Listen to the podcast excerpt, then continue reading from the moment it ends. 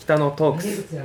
この番組は神戸北野で働いている方の普段聞くことができない思いを音声を通じてさまざまな人に聞いていただき違う目線で北野という街の魅力を知っていただこうという番組です。第18回目ボリューム3本日も神戸女子大学名誉教授鈴鹿千代野さんをご紹介します。鈴鹿千代野さんです。よろしくお願いします。よろしくお願いします。えー第3回目。3回目。はいなんですけれども、うん。北野の地北野の場所っていうのはこう守られてる場所なんだという話を。そうです。はい。前回前々回とそういう話だったわけなんですけれども今回はうん。これからうんのことうん。について質問していこうかなと思うんですけど、この神戸女子大学でこう教えてるわけじゃないですか、教えてる中で、まあ、文学としてもそうなんですけどそれを学んでて、心の教育といいますか、生徒さんにどう学んでほしいどう感じてほしいっていうのを持ってますか、うん。ねまあ30年間古事記万葉集を教えてきたわけですけどね、えーまあ古代だ、まあ、古事記万葉集は古代文学って言うけれどもあの現代にも通じるあの精神があると思うんですね。それは先祖からのメッセージって言いますかね。そういうものが含まれていると考えて教えてました今まで。はい。うん。例えば第1回目にもお話ししたと思いますがあの大国主という神様が大国だった大国主だった。はい。日本の国の国主だったわけですね。まあ開拓心ですよ。ほぼお日本の中部山岳地帯から西南九州あたりまで大国主は祀られているんです。今でも神社にねそういう大国主が縄文の人々の精神を対した神だったと思うんですね。はい。でこの神が天の思想を持って天から降りてきたという天にいるアマテラスという神様に、えー自分のその大国を譲っていくわけです。はい。この精神は非常に重要だと思うんですね。日本的だと思います中国の皇帝など見てもやはり殺し殺される。前の王朝を倒してそして全てを滅ぼして新たな王朝を建てるっていうそういうやり方でずっと中国なんかも来てますよね。韓国もそうだと思いますよ。その王朝の歴史を見てもね。はい。前を全部消滅させていくという。しかしねこの大国主のこの精神は非常に日本的だと思う、うん、そういうことをやはりずっと私は教えてきたんですけどいや譲っていくんですね。譲っていくっていうこの精神大事だと思う。うん、つまり俺が俺がっていうんじゃなくてね、はい。私は全部あの譲ってあげますから。その代わりあの出雲の隅の隅の、まあ、大和から見れば中央から見ればね隅の隅の方に引退しますけども隠遁しますが私をちゃんと忘れないで祀ってくださいって言って隠遁するんですよ。これが出雲出雲大社の起こりでしょ、はい。そうなるとやはりねあの日本の縄文時代の人々っていうのは精神は殺したり殺されたりそういうことがなかったので譲ってあげるんですよね。これがね日本の縄文人縄文人の精神だと思う。これが非常に重要だと思う。日本的だと思います。譲っていくんですね。世代交代そうです。みたいな譲って形です頼むよとあとうん任したからあなたにあげるから、はい。任すよと。ん。これをねずっと続けてきたんですね、うん、だからねあの日本の天皇家もそれはね向こうから来た人々が主でしょうけれどもそれ日本に来て分かったそういうことがねあそうか。代々譲っていけばいいんだと、はい。で今回もですね、えー平成の天皇様がね譲られたでしょ、ね、こう譲りましたでしょ、うん。こういう上位っていうことね、はい。これが大事だと思うのね。すごく大事だと思います。あの譲ってあとはあ任したよ。自分は引退されると。いうねことはね他にはないんですよ他の中国の王朝とか見てもね。それは日本的な。うん。日本的だと思う。ん。ですよすごくこれ、うん、だからここうやって代々日本の国は平和にあの収まってきたんだなと思いますね。うん。やはりねこの日本の天皇様っていうのはね最始王なんです。つまり、あの権力を持たない。権力権力持たない、はい。うん、権威だけなんですね。権威だけ。権威だけなんですその象徴が三種の神器でレガリアですよね。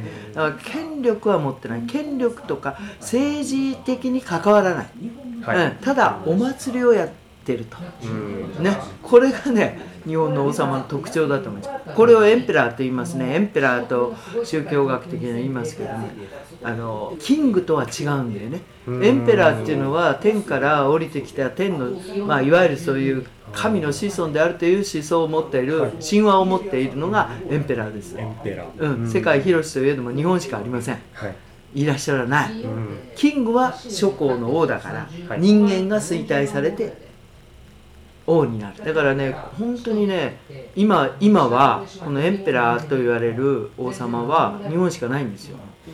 本当に。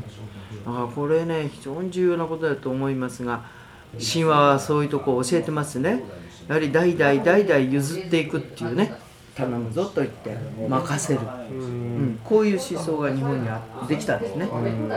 学んでる方からすれば、うん誰々が出てきて、うん、この神が出てきてっていう移り変わりは分かるんですけど、この譲るっていう精神その根本にある精神っていうのは、なかなか分からないっていうか、こう知ろうとしないと知れない部分かなとは、はい、今話を聞いてて思いましたし、キングとエンペラーの違いも、そうなんですよ、日本の天皇家は、まあ、天皇さんはエンペラーへ、はい、そしてそういう神話を持っていて、えー、天から降りてきたっていうねそういう神話を持っていますよ「古事記」です。それが「古事記」なんですよね。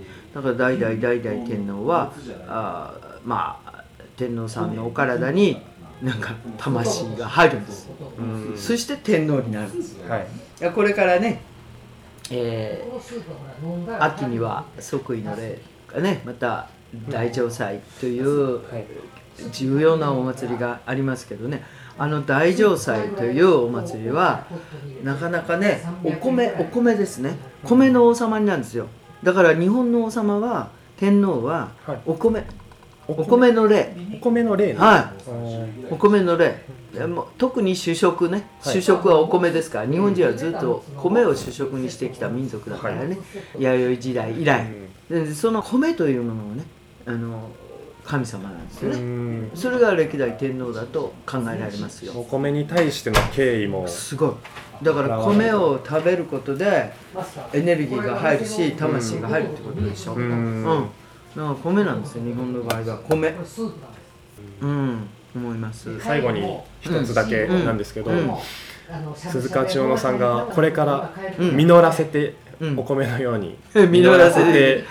い。きたいなと思ってることって。ありますかあまだまだたくさん私あの実らせたいことはありますが、はい、長くなっちゃうかな。大丈夫私ね一つあの「古事記」とは別にですね日本のあの神事芸能っていうんですかね芸能も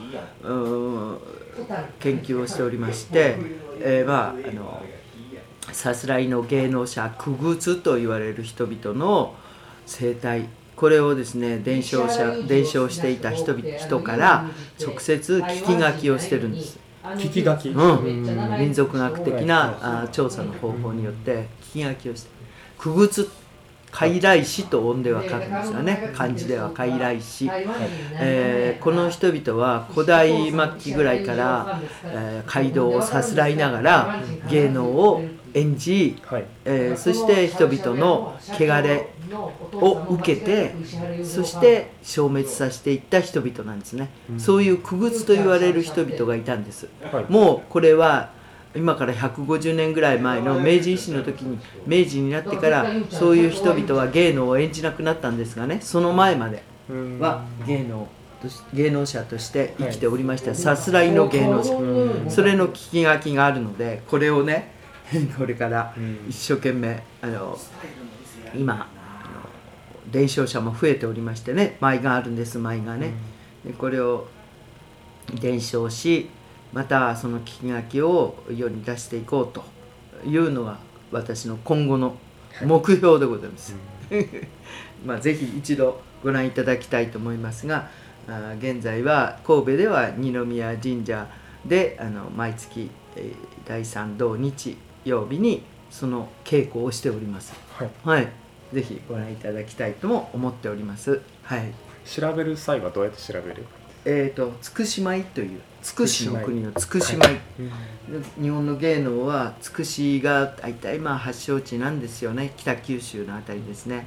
ですからそこから街道をずっとさすらうで日本の街道は、えー、と7つの街道がありましたね、えー、山陽道とか山陰道とか山山陽、ね、東海道東山道というようなその街道をさすらいながら移動しながら芸を、まあ、神社などに奉納していた人々がいたんですね、はい、そういうのを人々をくぐつ呼んでるんですよ、うん、その、えー、最後の伝承者から私それをね聞いてね、はい、いろいろ聞き書きをしてでそれがあのこれを今度はちゃんと活字にしていこうと思ってるんですね、うん、うん、非常に面白い彼らの独特の神話とか伝承を持っていて舞をつけたわけですね。この舞が今あの若い人たちによって少しずつ伝承をされていると、うん、えー、30年かかりましたけどね、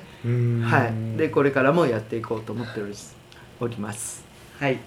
なるほど、譲る、うん、天皇も譲っていく。芸能文化もどんどん譲っていく。ことが大事なんだと。そうなんです、はい、譲っていくということですこれが伝承ですよね、はい、はい、そうだと思います、はい。うん。うん、短い時間だったとは思うんですけれども、はい、いやありがとうございます。てを話せながら、まあいやあのありがとうございました。はい、お世話でまたあの別の日に聞かせてください。えー、ありがとうございました。今回は、うん、神戸女子大学名誉教授鈴鹿千代野さんお話たくさん聞かせていただきました。短い時間だったんですけれどもまたぜひの次の機会にありました。よろしくお願いします。はい、ありがとうございます。失礼いたしました。NHK のドラマなんか見るかな大丈夫かな。なんかどうもインタビュアーの中西幸宏です。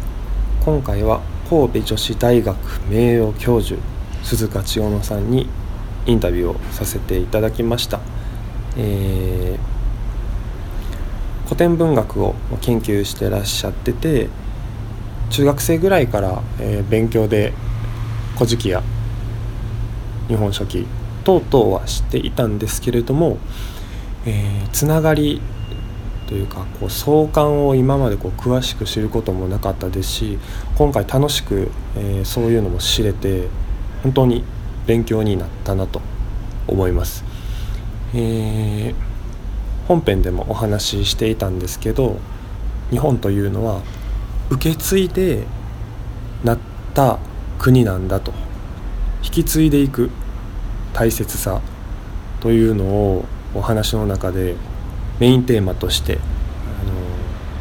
あのお聞きできたのはすごく貴重な体験になりました、えー、今回は喫茶店で収録をしていたので周りの音が多々入っていたとは思うんですけど何卒ご容赦していただければなと思います。また次回もお楽しみにしてください。バイバイ。